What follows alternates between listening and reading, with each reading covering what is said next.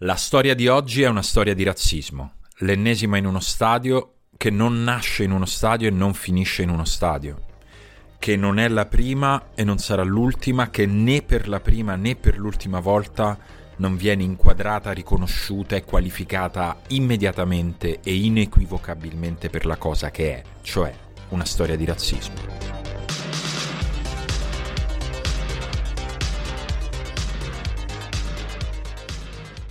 È lunedì 8 maggio, io sono Simone Conte, buon inizio di settimana, questo è ovviamente Ultimi Fuochi, il daily podcast di Fenomeno. Ieri il Napoli ha finalmente potuto festeggiare a casa sua, nel suo stadio, con i suoi tifosi ed è stata una festa molto bella. Ovviamente le feste sono tutte belle perché sono la manifestazione di una felicità collettiva, ma è stata proprio una festa tecnicamente bella, culminata nell'esibizione a sorpresa di Liberato, che è mh, la cosa più vicina ai Daft Punk che abbiamo in Italia, cantante e produttore napoletano di grande successo del quale nessuno, o insomma pochissimi, conoscono l'identità. Tra quei pochissimi, forse da ieri c'è anche Aurelio De Laurentiis che conoscendolo avrà detto Giovanotto io ti ingaggio ma devo vederti in faccia.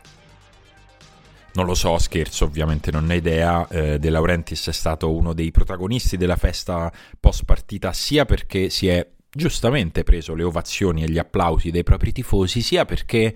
per ruolo e responsabilità è coinvolto nella discussione pubblica per quello che riguarda il futuro delle figure apicali dell'area sportiva della sua squadra. Uno, Giuntoli, ieri ha detto parole che sembravano un po' più di saluto che di programmazione, l'altro, Spalletti, proprio nella prosecuzione del suo rapporto con il Napoli ha trovato le uniche pieghe diverse dalla felicità totale all'interno delle proprie dichiarazioni ha fatto capire che la decisione di rinnovargli il contratto è stata unilaterale da parte della proprietà e che dopo un trionfo di questo tipo si aspettava e continua ad aspettarsi un confronto più approfondito. Non direi che c'è una crisi all'orizzonte, ma è una situazione che considerati i temperamenti degli attori in gioco, secondo me suggerisce un filo di cautela, ecco, prima di considerarla completamente chiusa, ma insomma, probabilmente, molto probabilmente si confronteranno e si andrà avanti tutti insieme.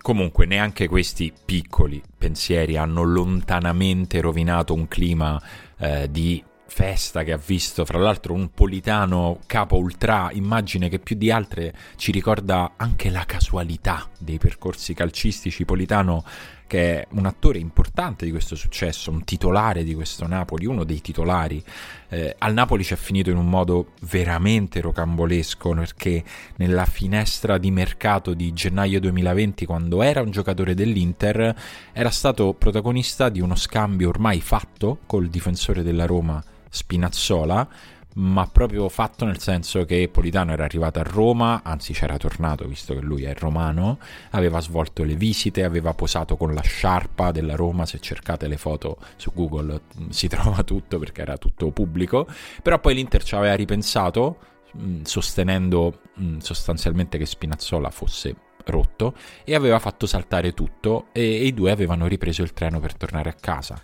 pochi giorni dopo l'Inter aveva trovato una soluzione per eh, rimediare, visto che di fatto Politano non rientrava più nei piani di Conte e aveva ripiegato su un prestito con diritto di riscatto al Napoli e poi il resto della storia la sappiamo, ecco.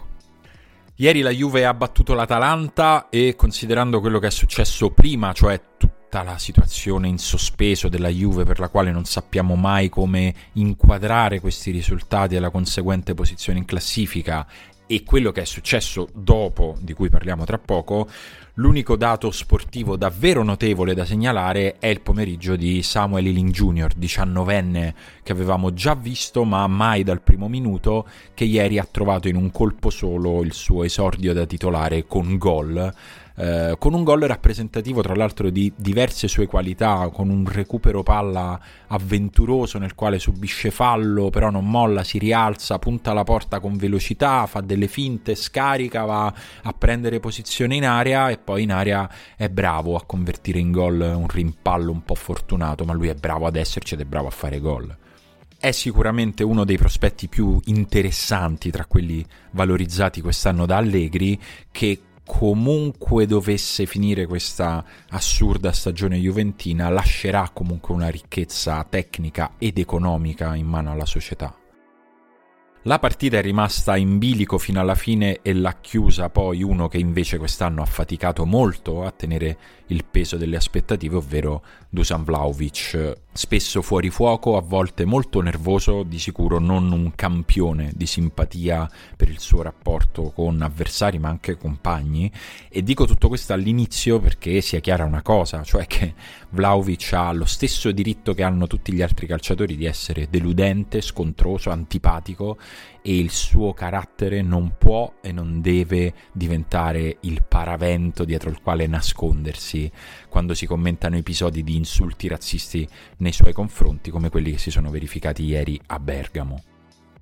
Ieri Vlaovic è stato chiamato zingaro da una parte della tifoseria dell'Atalanta eh, con vari livelli di intensità e coinvolgimento dei presenti ed era piuttosto chiaro che non gli fosse indifferente quella situazione. Ogni volta che le telecamere indugiavano su di lui e perché per nessun essere umano può essere sostenibile quella situazione e chi pensa di sì e chi dice di sì pubblicamente lo fa dalla posizione comoda di non essersi probabilmente mai trovato di fronte a migliaia di persone che ti offendono non per qualcosa che fai, ma per qualcosa che sei negli ultimi minuti la situazione è precipitata, quando l'attaccante ha conquistato una punizione il coro si è fatto ancora più pressante. Eh, Vlaovic ha detto all'arbitro lo senti, lo, lo, senti che cosa dicono, ha invitato l'arbitro a fare qualcosa e l'arbitro Doveri ha come da regolamento fatto diffondere dagli altoparlanti dello stadio il messaggio di prassi in queste situazioni, solo che non è cambiato quasi niente, il coro si è risentito poco dopo. Poi Vlaovic ha fatto gol e ha fatto, credo, il minimo sindacale che puoi fare quando ti offendono così a lungo e così in tanti, cioè gli ha detto di starsi zitti, mettendosi il dito sotto al naso e per questa esultanza alla fine è stato ammonito. Nei racconti di oggi qualcuno dice Doveri ha inseguito Vlaovic per ammonirlo. A me è sembrata, e riguardandolo continua a sembrare una dinamica leggermente diversa. Mi sembra che Doveri insegua Vlaovic per contenerlo, per dirgli di andare via e non essere costretto ad ammonirlo alla fine di lunghissimi minuti nei quali l'arbitro era stato comunque chiamato a gestire una tensione gigantesca dentro e fuori dal campo. Si può certamente parlare di come l'arbitro abbia gestito questa tensione e poteva sicuramente fare meglio, però sinceramente a me non sembra il focus della questione. L'arbitro è l'ultimo anello di una catena regolamentare e la priorità deve essere migliorare quel regolamento, dotare gli arbitri che poi devono prendere decisioni in fretta e in contesti estremamente complessi, eh, dotarli di strumenti migliori inequivocabilmente a tutela delle vittime di razzismo. Ad oggi nel regolamento non c'è una differenza fra un'esultanza provocatoria e derisoria e un'esultanza che risponda in modo provocatorio, diciamo così, a un insulto razzista e così lo stesso identico gesto come un dito sotto al naso o quello delle mani dietro le orecchie può essere oggettivamente sciocco e antisportivo o assolutamente naturale e giustificabile, ma da regolamento questa differenza non c'è. E così come nel caso di Lukaku quando c'è voluta addirittura la grazia del presidente federale Gravina per togliere all'attaccante dell'Inter la squalifica derivante dall'episodio, a quanto raccontano oggi i giornali ci sono già stati contatti tra la federazione e la Juve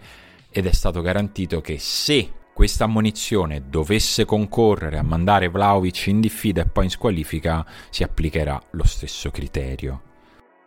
Insomma, forse è ora, fra le altre cose che deve fare il calcio italiano, anche di aggiornare il regolamento, di permettere agli arbitri di agire non come dei notai che corrono, ma come persone che fanno parte a tutti gli effetti di questo gioco. Poi magari qualcuno di loro continuerà a sbagliare, sbaglierà anche dopo e lì sarà anche più facile capire chi su un campo di calcio non ci deve più stare neanche tra gli arbitri.